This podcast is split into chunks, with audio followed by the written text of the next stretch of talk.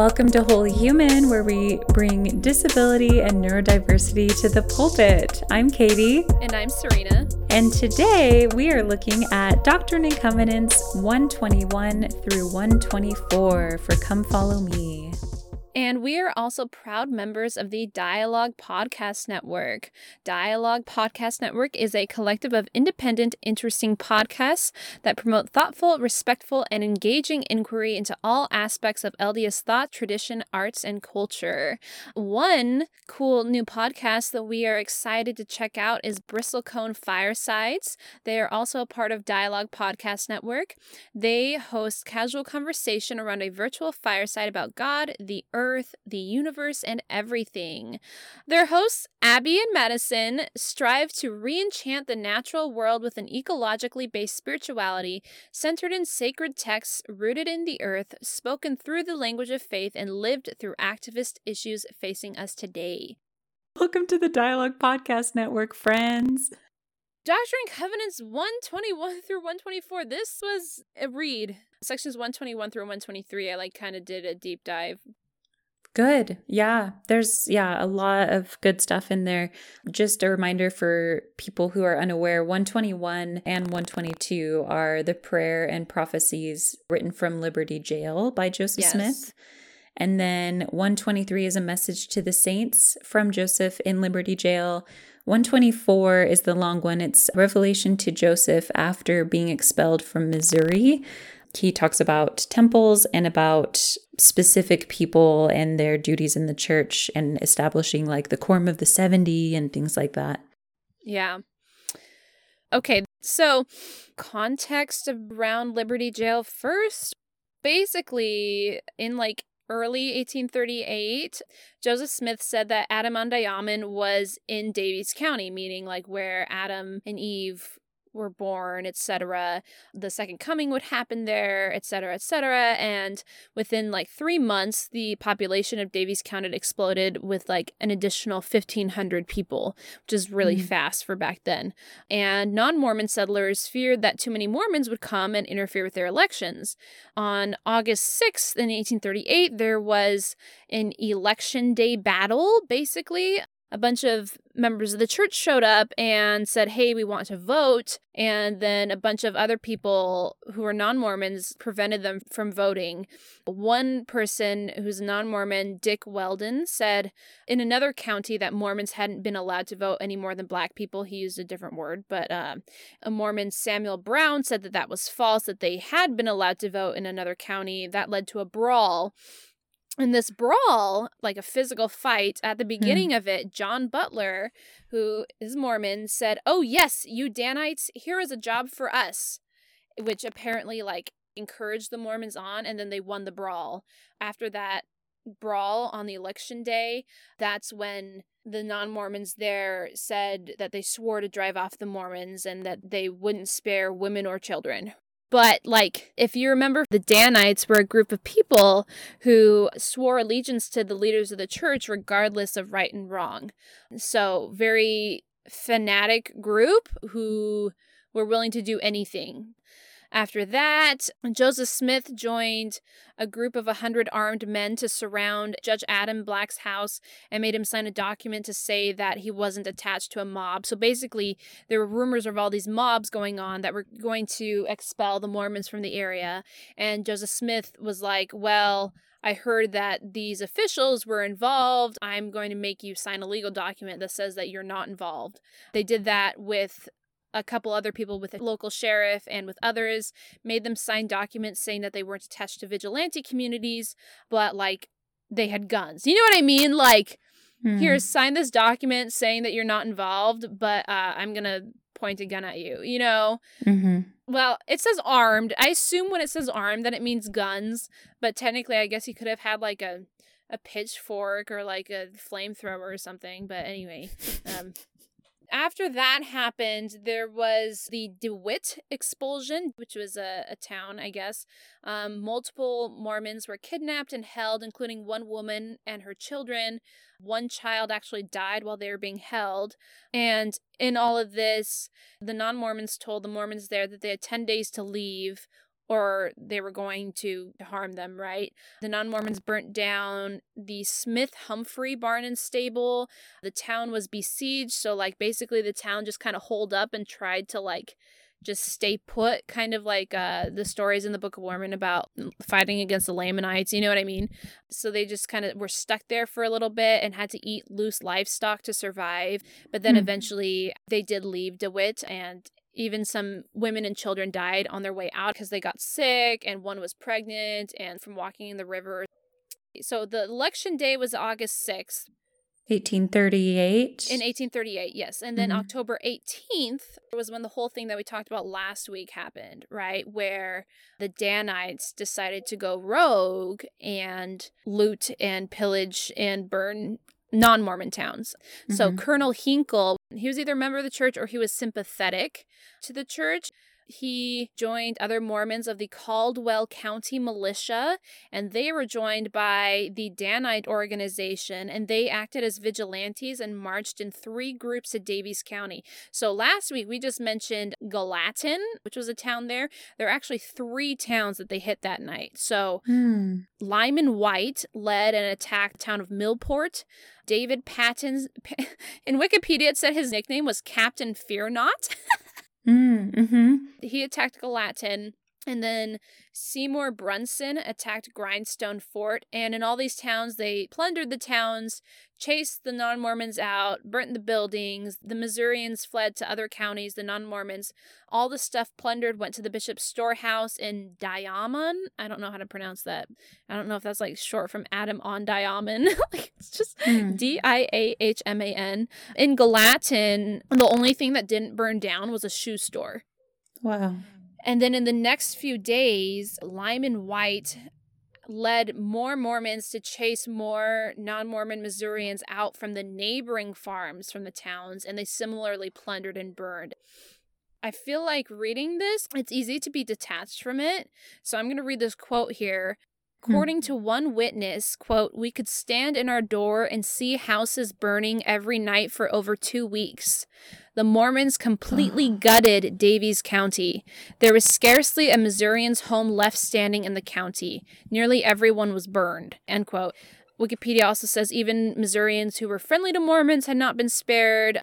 One interesting tidbit when a Mormon band plundered and burned the Taylor home, Taylor, I guess they're non Mormons, but anyway, one young Mormon, Benjamin F. Johnson, argued with his fellow vigilantes into leaving a horse for a pregnant Mrs. Taylor and her children to ride to safety. Ironically, as a result of his kindness, he was the only Mormon who was positively identified to have participated in the home burnings. After several non Mormons made statements to the authorities that Johnson had acted as a moderating influence on the Danites, he was allowed to escape rather than stand trial. Mm. Let's see.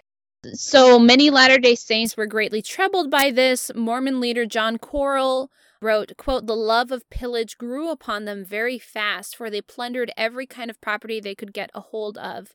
And then there were some controversy with some members of the church denying that the Mormons did this, that the Danites did this. They're like, oh, well, the Missourians burned their own homes in order to blame us. However, none of those things were ever proven. Like the eyewitness accounts didn't match up with it. And actually, both non Mormons and other Mormons back then supported the claims that the Mormons were involved in, in these lootings and burnings and also the fact that the looted property was found in the possession of Latter day Saints. And even Parley P. Pratt conceded that some burnings had been done by Mormons. Hmm. Based on the available evidence, LeSueur, which is the author of this book called the 1838 Mormon War in Missouri, Stephen C. LeSueur estimates that Mormons were responsible for the burning of 50 homes or shops and the displacement of 100 non Mormon families. Millport, mm. which at the time was the largest city in the county and the center for trade, never recovered from the Mormon burnings and became a ghost town. Wow. After that, local citizens were outraged, understandably, and they retaliated and burned several Mormon homes near Millport, including the home of one of Joseph Smith's sisters in law, Agnes Smith, who was chased from her home with two small children while her home was burned. Anyway, and then they all gathered. The Mormons at this time gathered in Ondayaman for protection. It was after that that Thomas Marsh and Orson Hyde signed the document about the Danites. So now we're caught up to last week, if that makes sense. So going from that to Liberty Jail, there was the Battle of Crooked River, which there was kind of like this neutral spot, I guess, in between where the Mormons were taking refuge and where like the Missourians were like on the other side, if that makes sense. And the yeah. Missouri city or county militia kind of like patrolled there. And there was rumor that the militia had taken some Mormons prisoner while on patrol of the neutral land around the river. And the members of the church advanced and fought. They won the battle, but sustained heavy casualties. Only like one militia member died, but like six or nine or something members of the church died there. News of this battle quickly spread and caused widespread panic in Missouri. And somehow the reports got exaggerated and said that like everybody died except for one person. So it like flipped, if that makes sense. Hmm. Exaggerated reports of that battle made their way to Lilburn Boggs, who was Missouri's governor, and he already didn't like Mormons from when he and them had lived in Jackson County. So that's when he like mustered the 2,500 member state militia to put down the Mormon insurrection.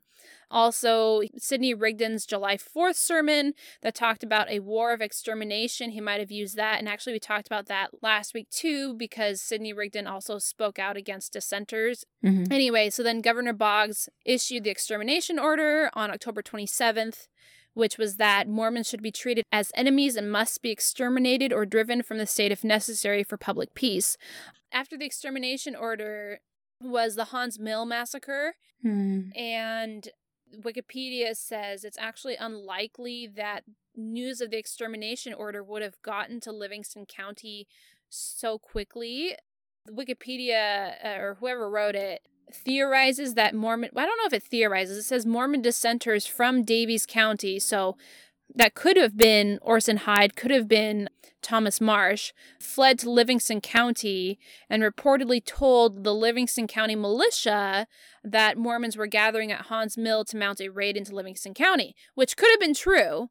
The Livingston men became thoroughly imbued with the same spirit and were eager for the raid, feeling an extraordinary sympathy for the outrages suffered by their neighbors. And that's when they went to Haun's Mill and did the Haun's Mill massacre. And then was the siege of Far West, and the church leaders, including Joseph Smith, were captured and taken to Liberty Jail.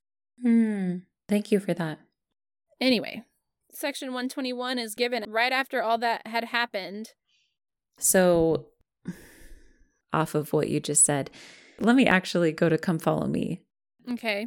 For section 121 through 123, the introduction, it introduces Liberty Jail and the poor conditions there.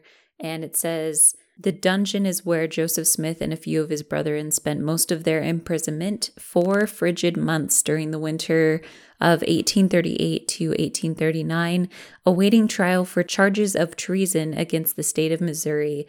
During this time, Joseph was constantly receiving news about the suffering of the saints. And when I read this, I was like, why would it say that they had charges of treason and then not say like what was happening? So yeah. thank you for explaining all that. That's kind of the background. Yep. It's tricky because some of the people in these mobs that were burning down non Mormon homes were saying, I'm from the church when they weren't active participating members of the church. That's what something that I read said. That seems like it was written by a Mormon apologist.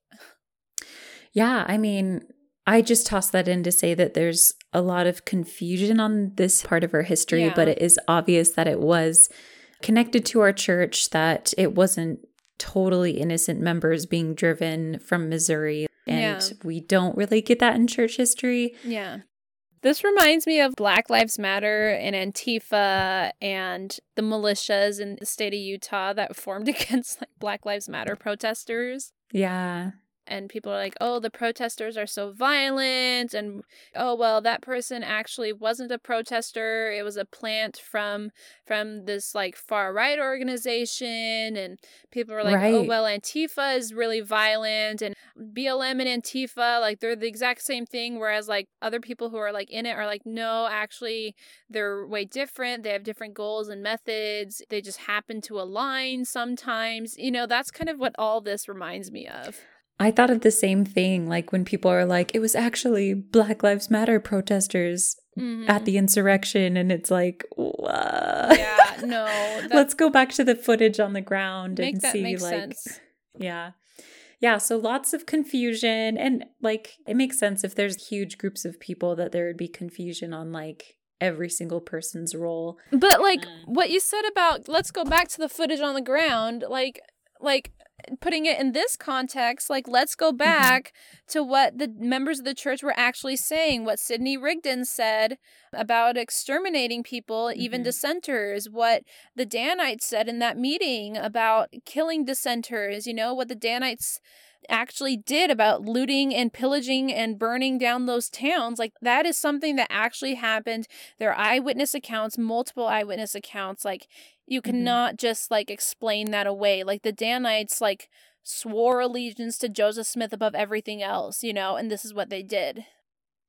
Yeah, it's probably like people leaning too hard into the fuzziness, like, well, we don't know exactly what yeah. was happening, and ignoring like the actual hard facts of like what we do have. Yeah, that's what I don't want to do. I don't want to lean too hard into like the, yeah. the fuzziness mm-hmm. and be like, oh, we don't know. Yeah, so with that, there's a lot going on when Joseph is put in Liberty Jail and when he's there, the saints are being driven out like actively while Joseph is in Liberty Jail. I was thinking about how Joseph had, I mean, hundreds, thousands of terrible things happen in his life. Things that happened that were in his control and things that happened that were outside of his control. And we kind of point to Liberty Jail as kind of like the biggest trial that Joseph ever faced. Being trapped in this prison, they had very little food. The food that they were given was rotten. They had very little protection from winter mm-hmm. and they didn't have a lot of communication with the saints so they didn't know a lot of what was going on but the information they did get was bad news i feel like I've been pointed to this section a lot of times when I've gone through hard things in my life. And yeah. at times it's been super comforting. And at times it's been like, okay, Joseph had his experience. I'm having my experience kind of thing. So let's kind of read this section 121. Okay. Part of it is him praying to God, and then it immediately goes into God's answer. So it says, O God, where art thou? And where is the pavilion that covereth thy hiding place?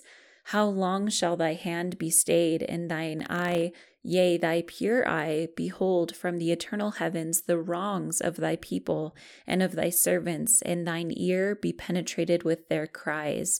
Yea, O Lord, how long shall they suffer these wrongs and unlawful oppressions before thine heart shall be softened toward them, and thy bowels be moved upon with compassion toward them?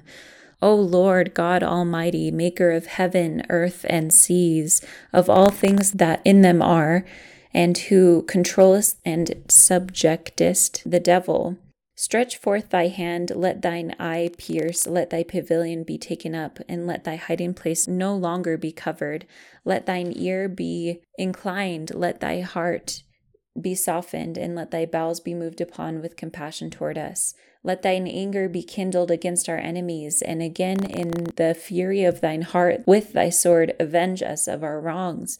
Remember thy suffering saints, O our God, and thy servants will rejoice in thy name forever.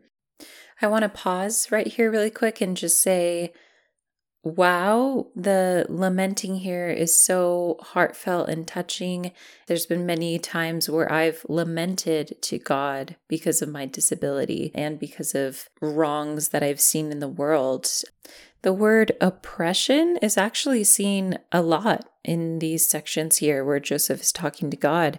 He's seeing the wrongs that saints are going through and lamenting to God about this suffering and wanting it to change. And that is a cry that is still echoing today. Marginalized people that are being oppressed.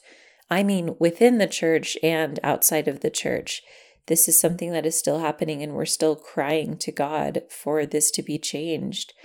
And then it goes into God's answer My son, peace be unto thy soul, thine adversity and thine afflictions shall be but a small moment. And then, if thou endure it well, God shall exalt thee on high, thou shalt triumph over all thy foes. Thy friends do stand by thee, and they shall hail thee again with warm hearts and friendly hands. Thou art not yet as Job. Thy friends do not contend against thee, neither charge thee with a transgression as they did Job. I feel like that's inaccurate, though. Orson Hyde and Thomas Marsh, like they were friends with Joseph Smith and they did dissent by this point, you know?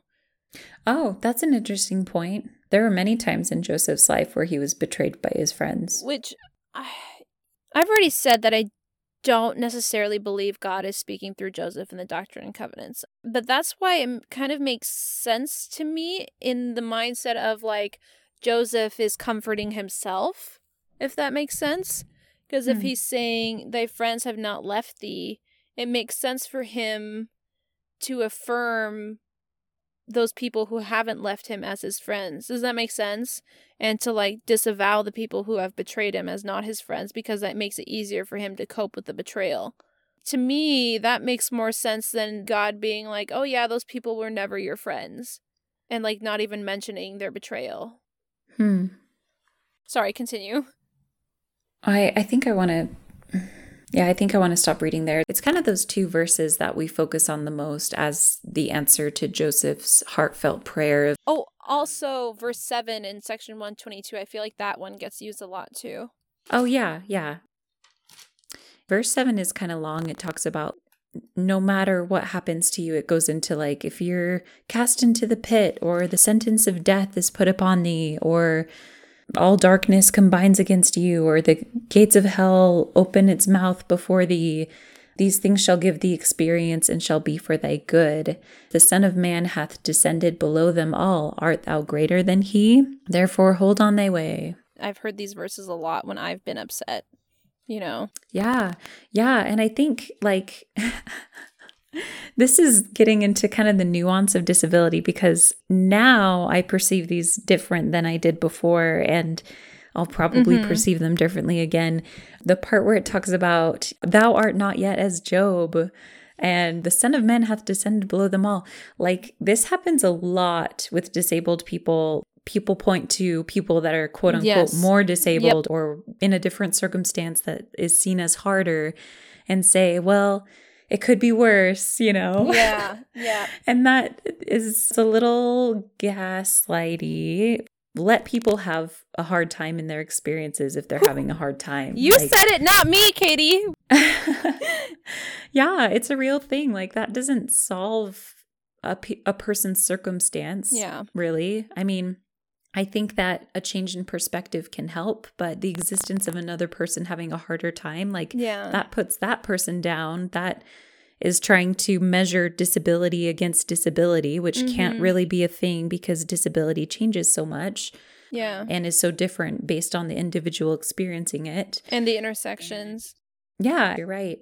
That part I didn't super like, but ironically, when people do say, God only gives you what you can handle, that phrase still does comfort me to a point, at least in my circumstance. Mm-hmm. I think that it could not comfort people if they're um, depressed or feeling suicidal. They feel like, well, no, I was given more than I can handle and I've been mm-hmm. brought to this point. You know what I mean? So yeah. even that might not be a comforting concept, and the concepts are kind of connected verse 8, when it does bring it to Jesus, talking about the Son of Man hath descended below them all, art thou greater than he? That's kind of like a sassy way to say it, but I get the concept and I appreciate more than the comparison of Christ because, like, you have your own trials and hard things and you should be validated in that and having a hard yeah. time with those and you should be given the accommodations and whatever you need to get through that instead of being compared to a god who went through harder things. Yeah.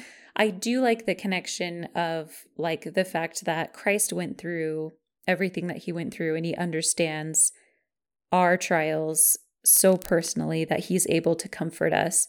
I make that connection. This connection isn't specifically made in this verse, but that's a way that I can kind of deal with this verse in a more affirming yeah. way that would support someone going through a hard time and better connect them to Christ than how this verse does it.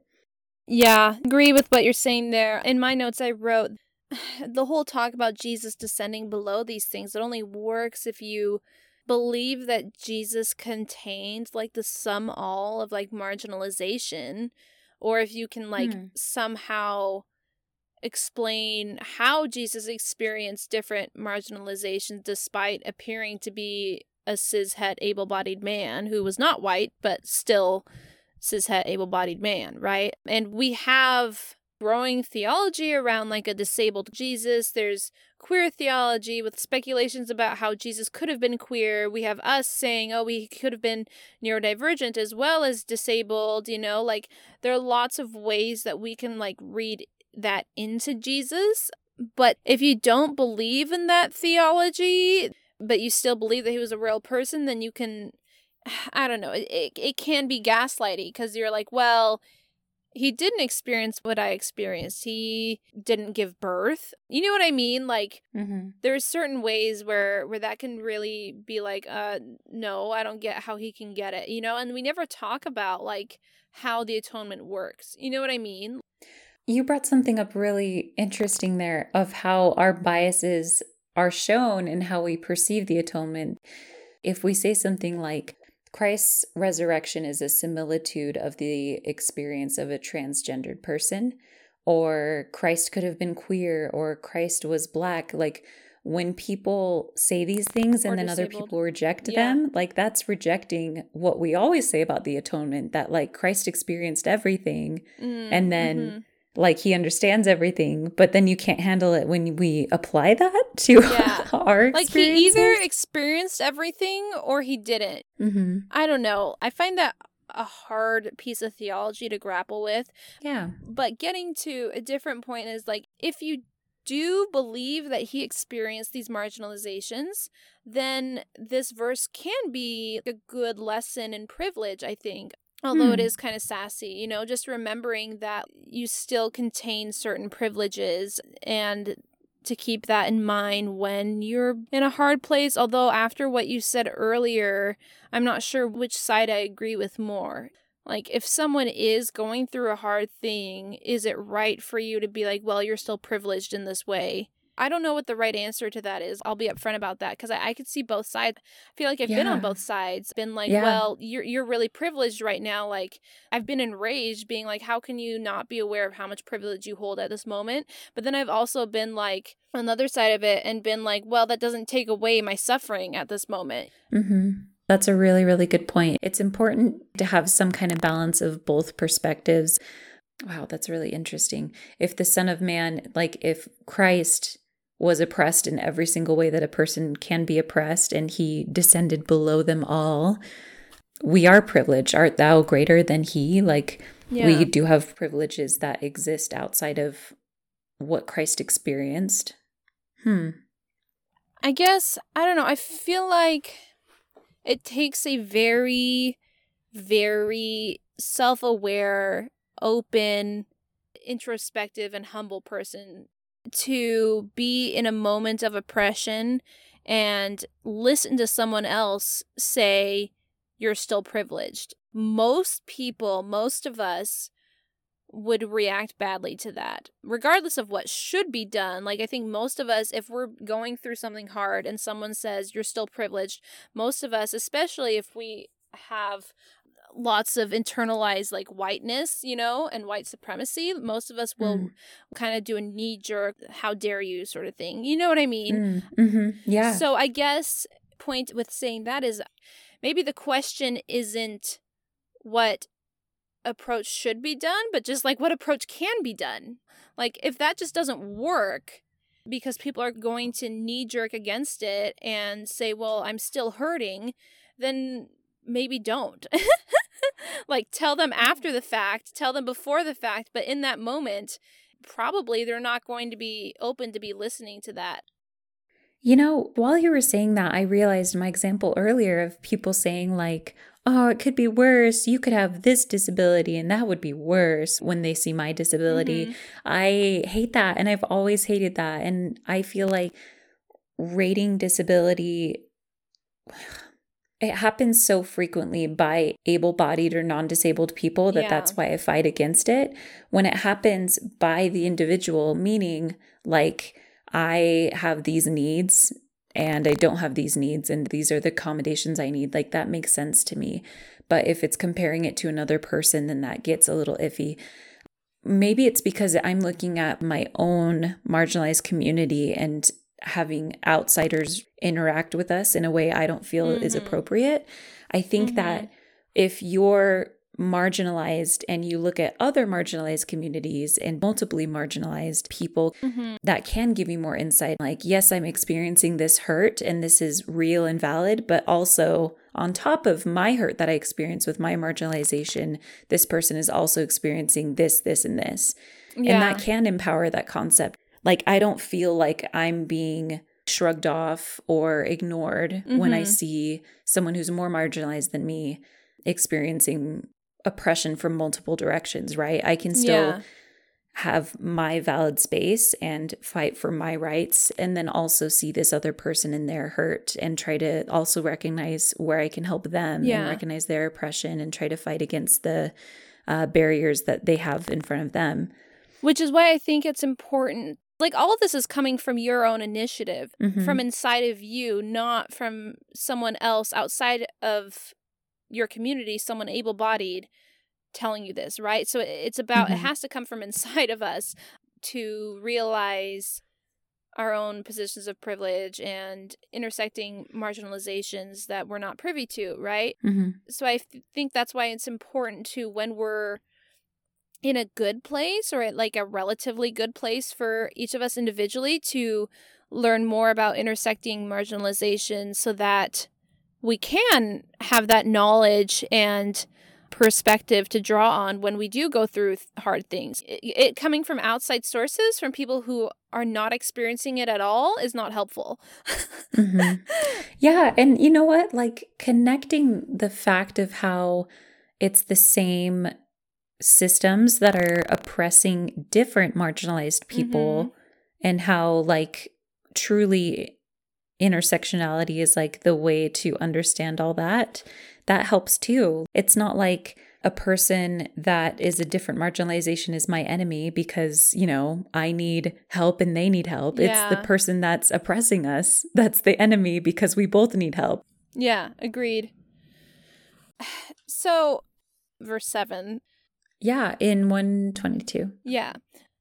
This phrase, if the very jaws of hell shall gape open the mouth wide after thee, know thou, my son, that all these things shall give thee experience and shall be for thy good.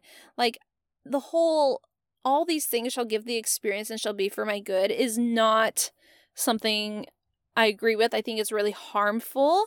This phrase is a narrative that's being sold by both abusers in the moments of abuse. Like, I'm trying to teach you a mm-hmm. lesson, I'm trying to prepare you for the real world, I'm doing this for your own good.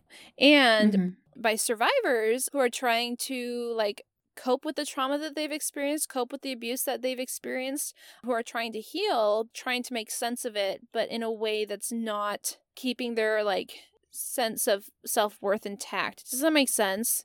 Yes. Yeah. And I really, I really don't like it. October actually is Domestic Violence Awareness Month. And I think it's cool that you caught on to that in this section. It's really relevant. I mean, not just this month, obviously, all the time. But I thought that section 123, where Joseph is speaking to the saints from Liberty Jail and kind of saying, like, yeah, a lot of things are out of our control right now, but here's what you can do. One of the biggest things of advice that he goes on a couple verses is just documenting what's yeah. happening around them. documenting how they're being affected, what's happening to them, everything from like tangible things to just social things. And I know that that's good advice that's given to people in domestic violence situations is do your best to like document yeah what's happening around you pictures writing things down knowing dates as safely as you can. If you can't do it in a safe way don't put yourself at risk. But if it's possible that can be a really big benefit to you in the future. And then as always talk to someone you trust and reach out. Don't feel like you're alone in your experience. Yeah, thank you for mentioning that. I I saw that too and I was kind of like, well, didn't we just have a section a few weeks ago about like forgiving people a bunch of times, you know? But um so Ooh. I mean, my, my my cynical thing is like, well, okay, why are you telling some people to document all the transgressions and like hold people accountable and yet you're telling other people that you need to forgive you? anyway, you can't just say that the scriptures only say to forgive. Like you're saying, there is this section that is encouraging people to keep track of the harmful things that people have done to them. Um, I actually said shitty in my notes, but whatever. So, uh, yeah, like, I mean, if you're having conflicting information in the scriptures, do the thing that works better for you. And I mean, that's a good point because both those sections that are conflicting, they actually both end with ultimately God is going to take care of things. God has the final say on what ends up happening. But also, we need to emphasize what Serena said. You need to do what's best for you and make sure that you are in a safe situation.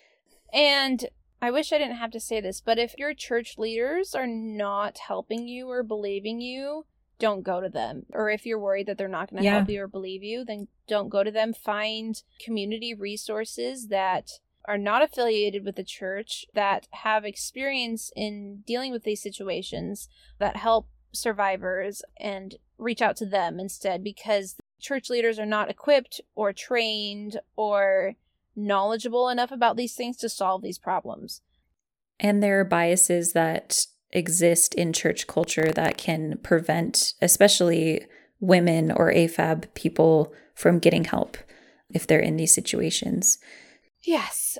People shouldn't have to be traumatized in order to like learn things in order to like go through life and enjoy it. Like it shouldn't be the baseline for life. I understand in the church people are going to be like, "Well, opposition in all things." Well, there can be opposition without trauma. Yeah. And actually this is like a big thing in like psychology too where for a long time people are like, "Oh, if you go through hard things it will make you stronger," right? And this is a huge thing in like pop psychology, you know, like on social media, like what doesn't kill you makes you stronger, like Pink or Kelly Clarkson lyrics or whatever it is. You know what I mean? Yeah. like, yeah. No, whatever didn't kill me gave me like a crippling mental illness. You know what I mean? Like, yep. Um, and so like this is something that I've been aware of a lot, and it's something that like a lot of my close friends who are survivors who have been traumatized have said kind of amongst ourselves but i actually found a study that supports this that debunks the whole what doesn't kill you makes you stronger idea it was published on Brown University by Cambridge University Press, published actually only just last year in June, called Assessing the Relationship Between Psychosocial Stressors and Psychiatric Resilience Among Chilean Disaster Survivors. Hmm. What they found was that past stressful experiences do not create resilience to future trauma.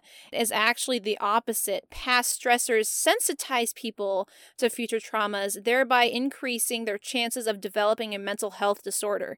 So I'm just going to read some of these paragraphs from this news article. The research team examined 1,160 Chileans in 2003 and 2011, both before and after the sixth most powerful earthquake earthquake on record and subsequent tsunamis struck their country in 2010. When the study began in 2003, none of the participants had a history of post traumatic stress disorder, PTSD, or major depressive disorder, MDD. So, my little commentary there is I wish that they had screened for other mental health issues and, mm. and, and mm-hmm. included neurodivergence, but it's still an interesting study nonetheless. But anyway, beforehand, none of the over a thousand people had PTSD or MDD. After the 2010 earthquake, 9.1% of the survivors were diagnosed with PTSD and 14.4% were diagnosed with MDD, so major depressive disorder.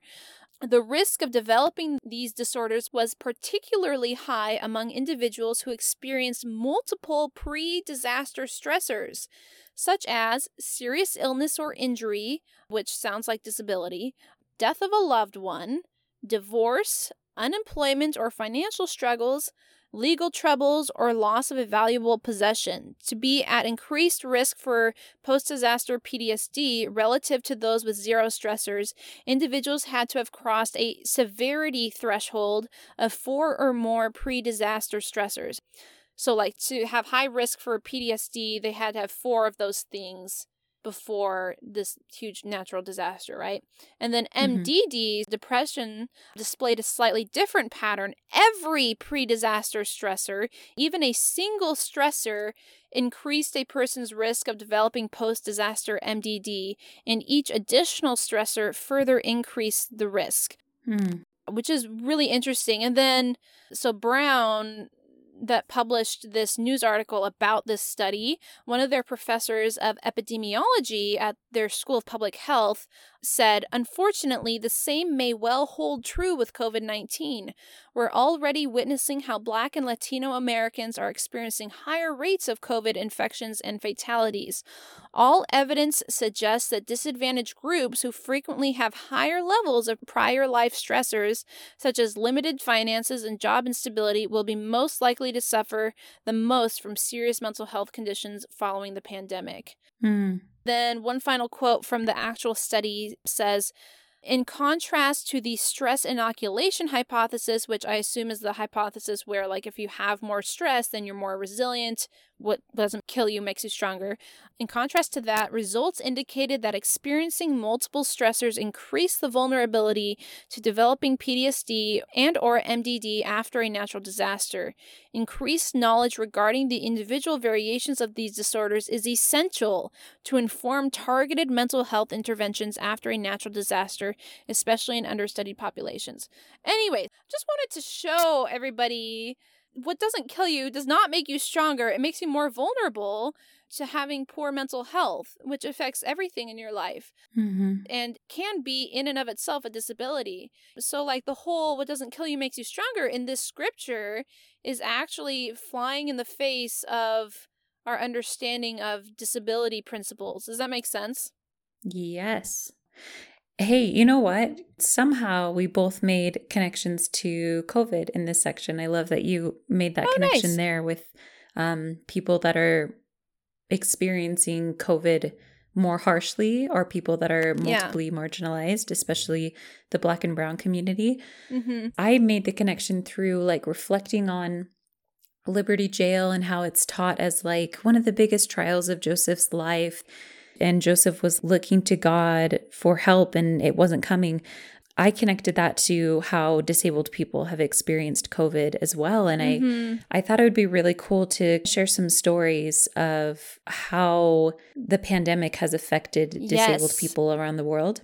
Yes. So this is kind of our Liberty Jail at this time where like every single part of our lives that could be going wrong are going wrong. yeah. And disabled people are just experiencing it so much greater than non disabled people.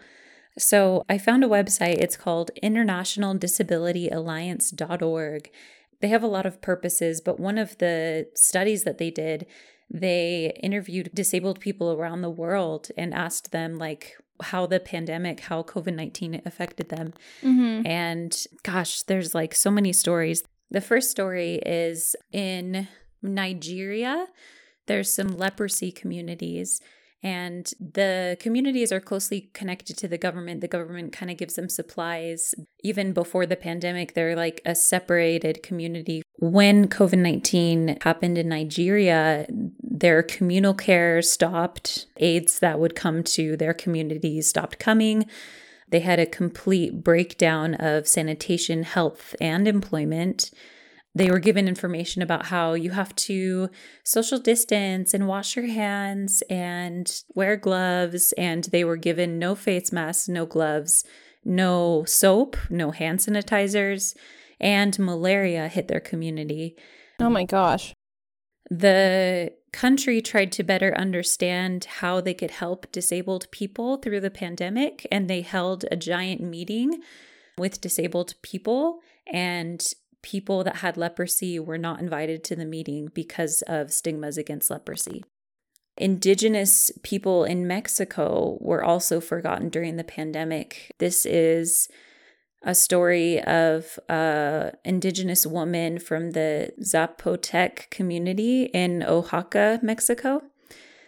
In their community, disability is still tied to like sin, sin in a past life or sin of the parents. In their indigenous communities, there was a lack of transportation, a lack of hospital access.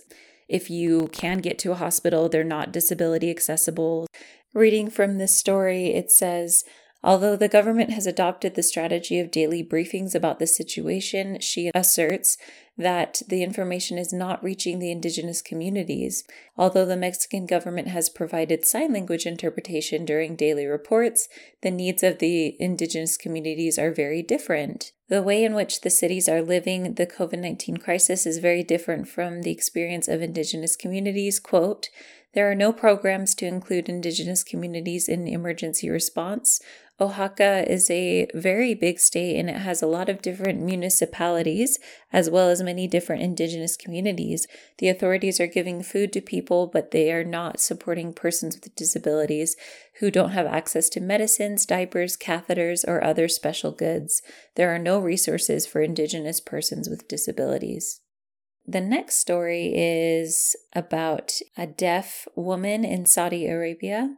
This says this woman can access official information on COVID 19 in written form, mainly through newspapers, Twitter, WhatsApp, and official government websites.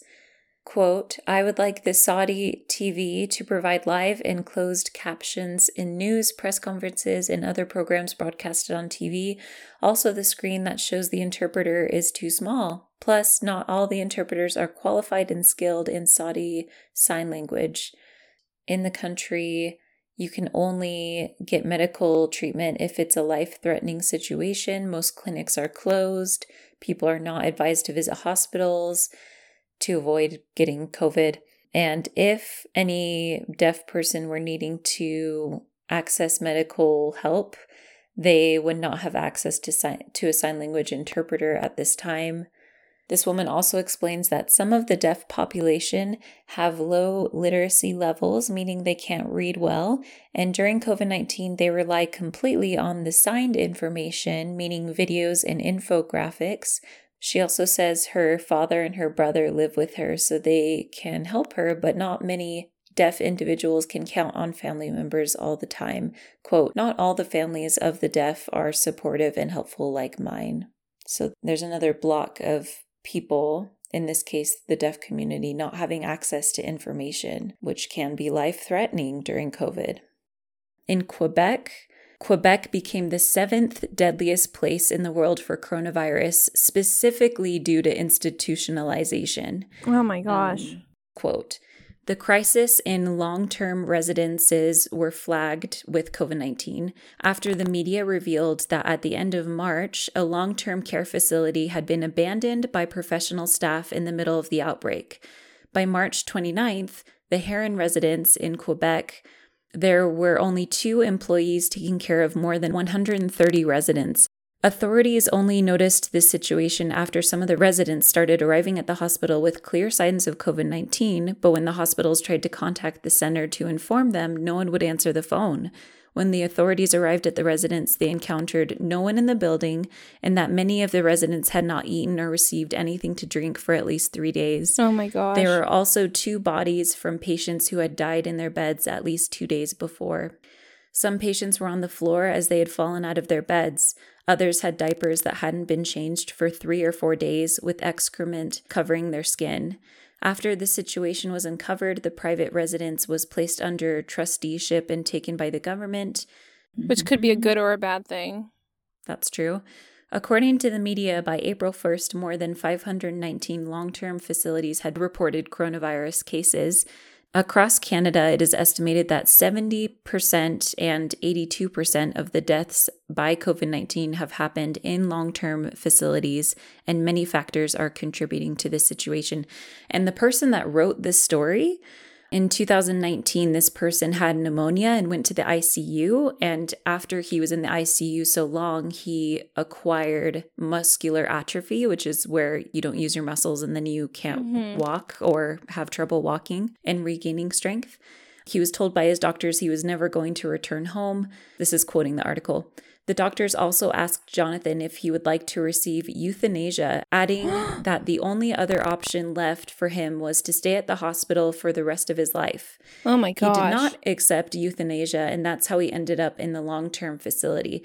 Again, I don't want to rate disabilities, but basically, he needs to be in a wheelchair. And he was only given the option you can either die or go to this institution and live mm. there for the rest of mm. your life. And he's tried to apply for like being sent home and just have a caregiver come to his home. Mm-hmm. And the government will only allow that if you only need care for 55 hours a week and he needed 168 so they mm. refused to let him leave this oh, institution no.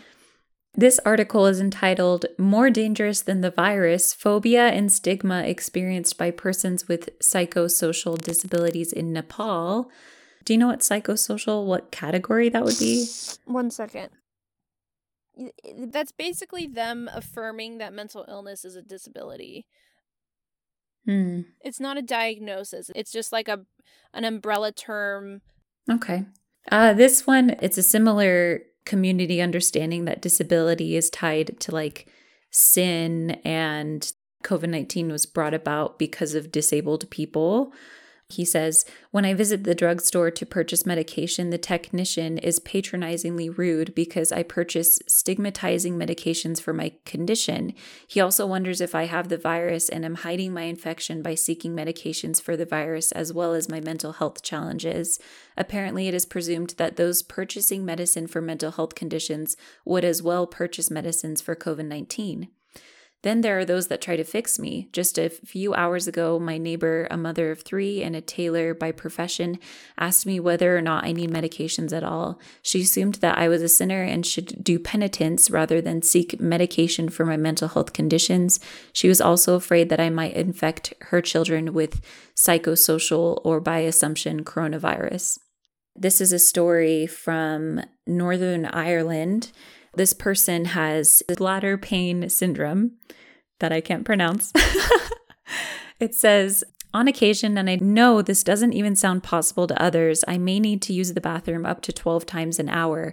I need bladder instillations, drug therapy, and Botox, but outpatient appointments have been canceled, so my treatment is on hold. My treatment allows me to at least experience a little bit of relief. I imagine there will now be substantial backlog in medical treatments. I don't in any way mean to sound dismissive, but we need to understand that there are many more medical conditions to fight other than COVID 19. COVID has made an already difficult situation nearly impossible. Public restrooms remain unopened, leaving those with bladder and bowel conditions housebound. So even though her area is opening back up, bathrooms are still closed because of COVID, so she can't go anywhere. This person lives in the Netherlands she says she hasn't received any information or specific guidelines for persons with disabilities through the pandemic. For instance, she wonders how wheelchair users can prevent getting COVID 19 when their hands get dirty from touching wheelchair parts. It continues, she also has to remind people not to touch her wheelchair as she cannot guarantee it is COVID 19 free.